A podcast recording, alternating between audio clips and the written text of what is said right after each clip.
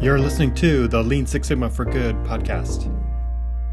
We help you learn how Lean and Six Sigma concepts can be applied to nonprofits, NGOs, and not for profit organizations. Visit us at leansixsigmaforgood.com. Okay, good morning, good afternoon, and good evening, depending on where you are. Welcome to our segment here uh, Brian and I are both uh, in, uh, we, we have a little team we, we call the Lean Sustainability Team. Thanks to technology, we're on literally on opposite ends of the world, right? Brian's in the, in the US and I'm all the way in Singapore.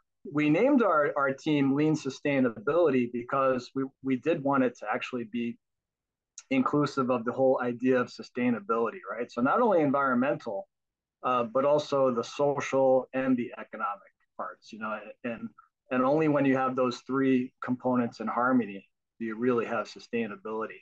And we have uh, a few people on the team that are not they weren't able to join the the session with us. Uh, you know, Marcelo in Chile, Alistair in in Australia, uh, Bruno's in in in Brazil, along with Jayandra and a few other people that we're just bringing in. Uh, so part of a movement. And if you want to join that, uh, let us know so we can we can all, you know, learn and, and grow and develop together on this. I don't know about you, Brian, but I counted at least 13 other presentations throughout LGC that have something to do with sustainability, either on the social side and the or the environmental side, which is really great. A few years ago, there there wouldn't have been really much. Brian's topic um, blends well with with the idea of sustainability as a as an overall theme because he mentions, you know, environmental and social and bringing those in harmony. So Brian, you know, Brian's amazing. When I, when I started on this journey, I was looking for people that were involved in this and, and thinking I'm going to have to, you know, start some tools and stuff. Brian already had resources, tools, website, entire seminars set up. He was doing workshops, extremely passionate about lean but also extremely passionate about sustainability. And one of the most sharing um, just good people that i know. I mean some people very protective of materials and stuff like that. Brian is completely opposite. He just wants to share. He wants to see this happen and he wants to be part of it. So I, am just really happy to be able to be the host um, that i can actually introduce you brian. With that we'd love to hear uh, what you have for your segment here so i'll let you go yeah, so I wanted to talk about specific tools. You know, sometimes we talk about the tools aren't that important, right? It's really about the thinking and the principles behind that. And that's where, you know, probably uh, 15 years ago, I got really excited about sustainability and how it could help us address some issues, not issues inside of our companies and organizations, but really societal and environmental. So, and I started with tools, right? It, it, looking at how can I morph this or use this as is to help with that? And some tools fit perfectly nice. And then others, I've noticed that it does help to have a little bit of tweaks or adjustments or modifications to them. And I think sometimes the tools can help us get started. And eventually we need to get to the point where it's just around the principles of thinking because we're going to run into lots of different situations. We might not have a good tool for everything. So um, I think it is important that we kind of have this balance of tactical physical tools and techniques that we can use with better understanding of what are we really trying to accomplish what's the most important stuff. That kind of leads people into the details of what really matters uh, respect for people and aligning to goals and, and things like that. I wanted to walk through some examples of things i've run across or i've used or i've seen that i think could be really helpful for you looking at different challenges we have. I have my own consulting firm, business performance improvement. I spent 18 years in aerospace at a company Rockwell Collins. Now it's called Collins Aerospace. And that's where I learned a lot about Lean and Six Sigma. For the last seven years, I've been doing my own consulting now, um, getting to work with lots of different organizations. So currently, we've got, you know, a lot of these improvements that we're trying to make are based on economic factors like John talked about, cash flow, inventory, uh, quality and defects in our processes, customer satisfaction, lead time, cycle time, injuries, accidents, productivity those are typically what we see in case studies. And because we see a lot of applications of this in for profit companies, and those are great. And those have positive impacts to environment and social without even trying. They're just kind of side benefits sometimes of these improvements. And so that's great. We need more of this, of course. But when you step back, kind of look at what's going on around the world, it's hard not to see the wars and conflict and water pollution, political unrest, and sea level rise, migration happening, people having to leave their homes for various reasons, natural disasters, unemployment, inflation, homelessness. All these different things are going on. How do we shift some of this effort towards these issues? These are the things that actually matter that make a huge difference how do we bring lean thinking and principles and tools into that discussion? So I want to show some examples where you can start to head in this direction a little bit more. And hopefully at the end, you have some thoughts or ideas on how you can get more involved in some of these types of challenges as well. So can lean thinking help? It definitely does, and it can. And we've got lots of examples, and even this conference has got a lot of great examples already of some of these problems being addressed with these tools and methodology. One of my favorite videos is the New York Food Bank. So after Hurricane Sandy, they had to distribute food and they were able to increase their capacity from 800 some boxes to 1200 and that allowed them to give more food out to people in need because then before they would often run out of supplies and and food and they'd have to tell people sorry we're out of and then not only that, but they were able to reduce the time to distribute it. So it used to be a really long line, taking three hours to distribute. Even with 400 more boxes to give out, they were able to cut the time down to 1.2 hours. I got a link there for the video. You can check that out. So that's an awesome project. Second one is uh, Acrofab. They're a company in state of Washington here in the United States. They were looking to improve their productivity as a for-profit business and through some efforts with their local Department of Ecology, that's in their state, that helps with environmental issues and uh, tries to reduce impacts in the state. Along with some lean consultants, they were able to reduce their water usage by almost 70,000 gallons. And that saved them almost $200,000 just by looking at their processes in a new way. And that water can be used for better purposes. There's a, another video you can check out, Project Cure. They deal with donated medical supplies and equipment. They're a nonprofit organization, and they're based around Houston, Texas. And they had some students from University of Houston come in who were taking a course in lean, and they were able to help them streamline that process, reduce the time by 65%. So they could process them and get them back out. And those supplies would go overseas to organizations that don't have the funds or uh, access to some of these uh, supplies. They talk through what that sorting process looks like, how they change the layout and the flow. So we've got lots of examples like that. Every year, there's more and more of these examples coming through. So it's really cool. One of the things that really got me excited about sustainability was I found these EPA toolbooks, and the EPA is Environmental Protection Agency in the US. And they saw that, hey, these things can work and help us work with businesses to reduce their impact, whether it's water, or electricity, or chemicals, energy. They started to work with businesses and capture some of these best practices. And they noticed that one thing that you could do is take a value stream map and add in some of these environmental metrics into the data box, right? So you could put in water usage, electricity usage, amount of chemicals consumed, or hazardous waste generated, right? And we could bring that forward as an opportunity because that's what we're trying to do with the map is we're trying to expose all the problems so we can see where we need to focus and without those metrics we don't know that there are opportunities there in the usage or the efficiency of, of those uh, materials or items you can also use it as part of the lead time and the overall calculation for efficiency is is adding in the total amount of usage and i found that a lot of those metrics and uh, utility costs and usage are not well known by the teams. They don't know how much energy they consume. They don't know how much water they consume.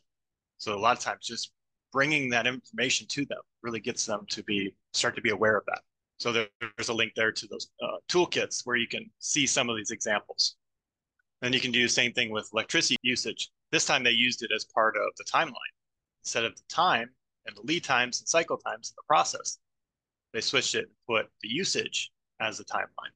So that's another way you could incorporate that into your mapping. You could also look at it from a social standpoint. How do we get more diverse candidates into our organization and not only in, into the organization, but how do we get them through the organization and into management level How do we get them into our executive levels? How do we make sure that they have a great experience going through? Because I think a lot of organizations were trying to get more diversity into their organizations, but struggling. And if you look at it from a value stream perspective of what is the process for someone to go through into an organization, right? There's it's not just recruitment. You have to hire them in and onboard them and get them through the organization over the years through promotion and coaching and mentoring. And ultimately, you hope that they stick around and retire from the organization because they had such a great experience and were enjoying the work that they were doing. That's the value stream, right? But we often look at the piece of recruiting or hiring and we said, let's try to reach out to other communities and uh, candidate pools that we don't normally go after. That's great, but that's only the first step. And we know in a value stream map, we have to optimize for the whole process. And so you can put together a value stream map for the whole process of an employee going through your organization and identify where do we have opportunities to improve that and, and become an anti-racist organization. And so Christopher D. Chapman had done a lot of work on this. So I've got a link there to his articles that he published on, I think that's on lean.org website. So he's done some really great work to kind of help us look at this from a different perspective. This isn't something we normally would map out in this uh, typical way. I've also found um, a really cool swim lane map that was done to look at crime victims in Miami, close to where I'm living at. When someone reports that they are a victim and they need assistance, how long does that process take? And I think it's taking like seven days for them to get some money so they could get into a secure housing situation and get out of the danger they're in. And they figured out that that's too long, right? There's a lot that can happen in seven days that puts that person at continued risk.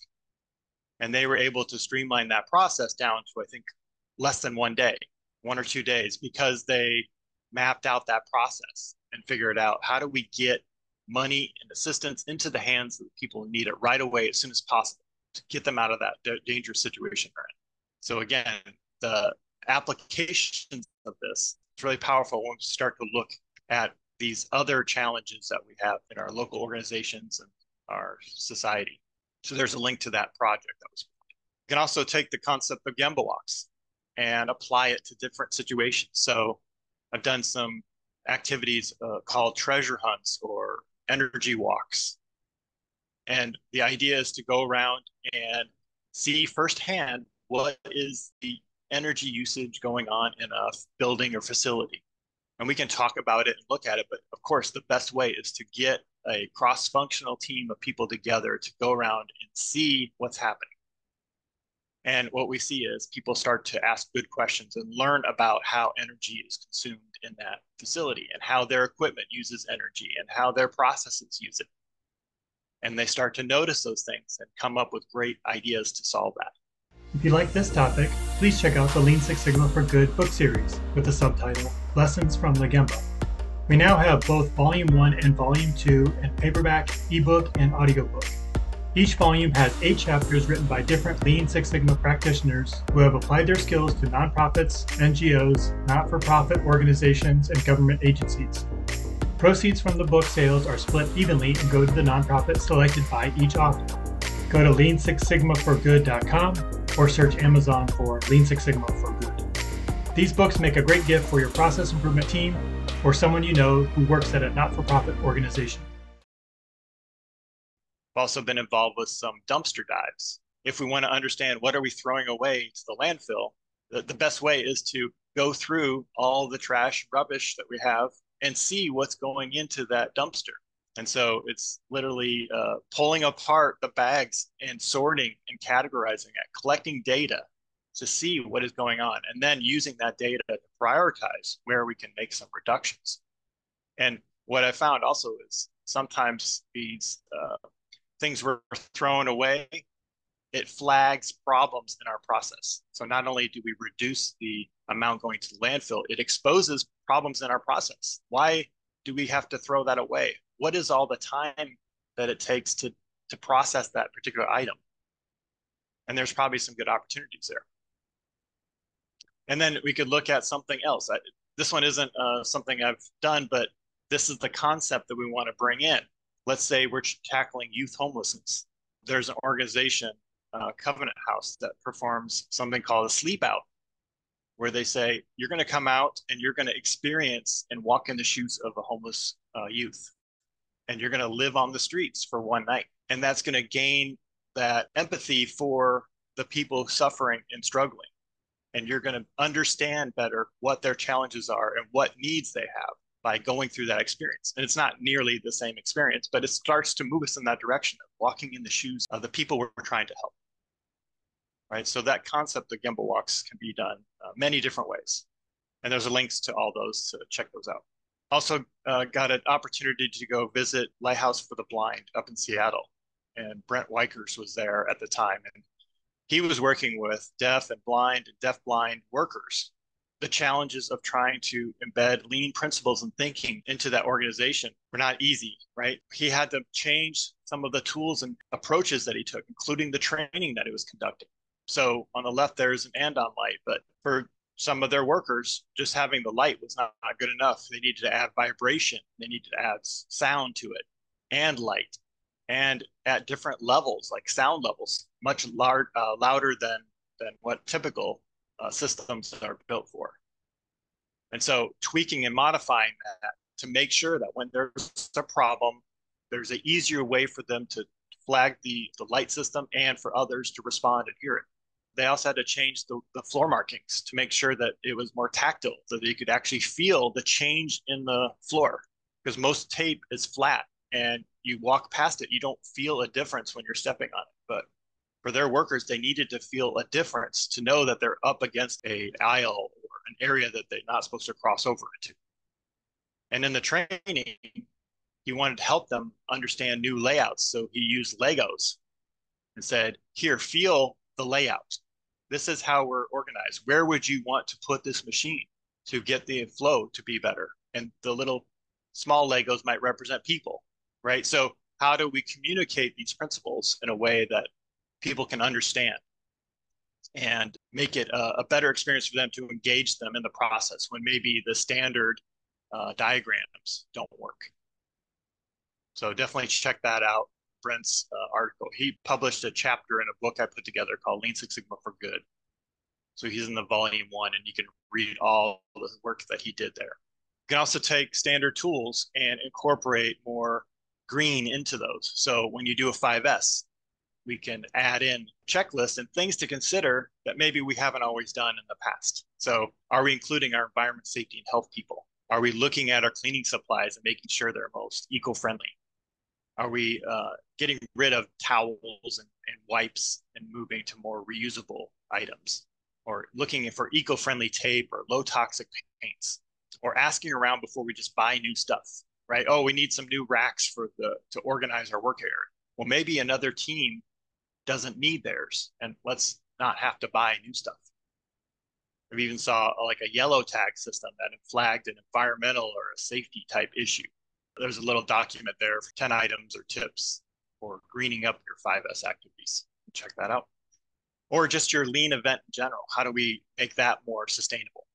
Right. So when we're going to an event, do we have to print out everything? Can we have digital files. I think we're moving in that direction much more than we were in the past. But uh, does everything have to be printed? And some things need to be printed, right? And then we can challenge and say, is this something we can print on recycled paper instead of just 100% uh, virgin paper? And then for having a Kaizen event, what does our food look like? Are we ordering from local suppliers, local vendors, local restaurants? And how are we selecting the room? Does it have natural light or do we have to have the lights on all the time because the lighting's poor in that area? And can we create a, a space that's close to nature that allows people to be more relaxed and, and more productive? Things like that to consider when you're having an event. I threw out a couple of different um, ideas to think about. There's lots of examples out there. If you start with the challenge of what is something you're passionate about, I went through a list of things at the beginning. Does any of those resonate or really tug on your heartstring a little bit?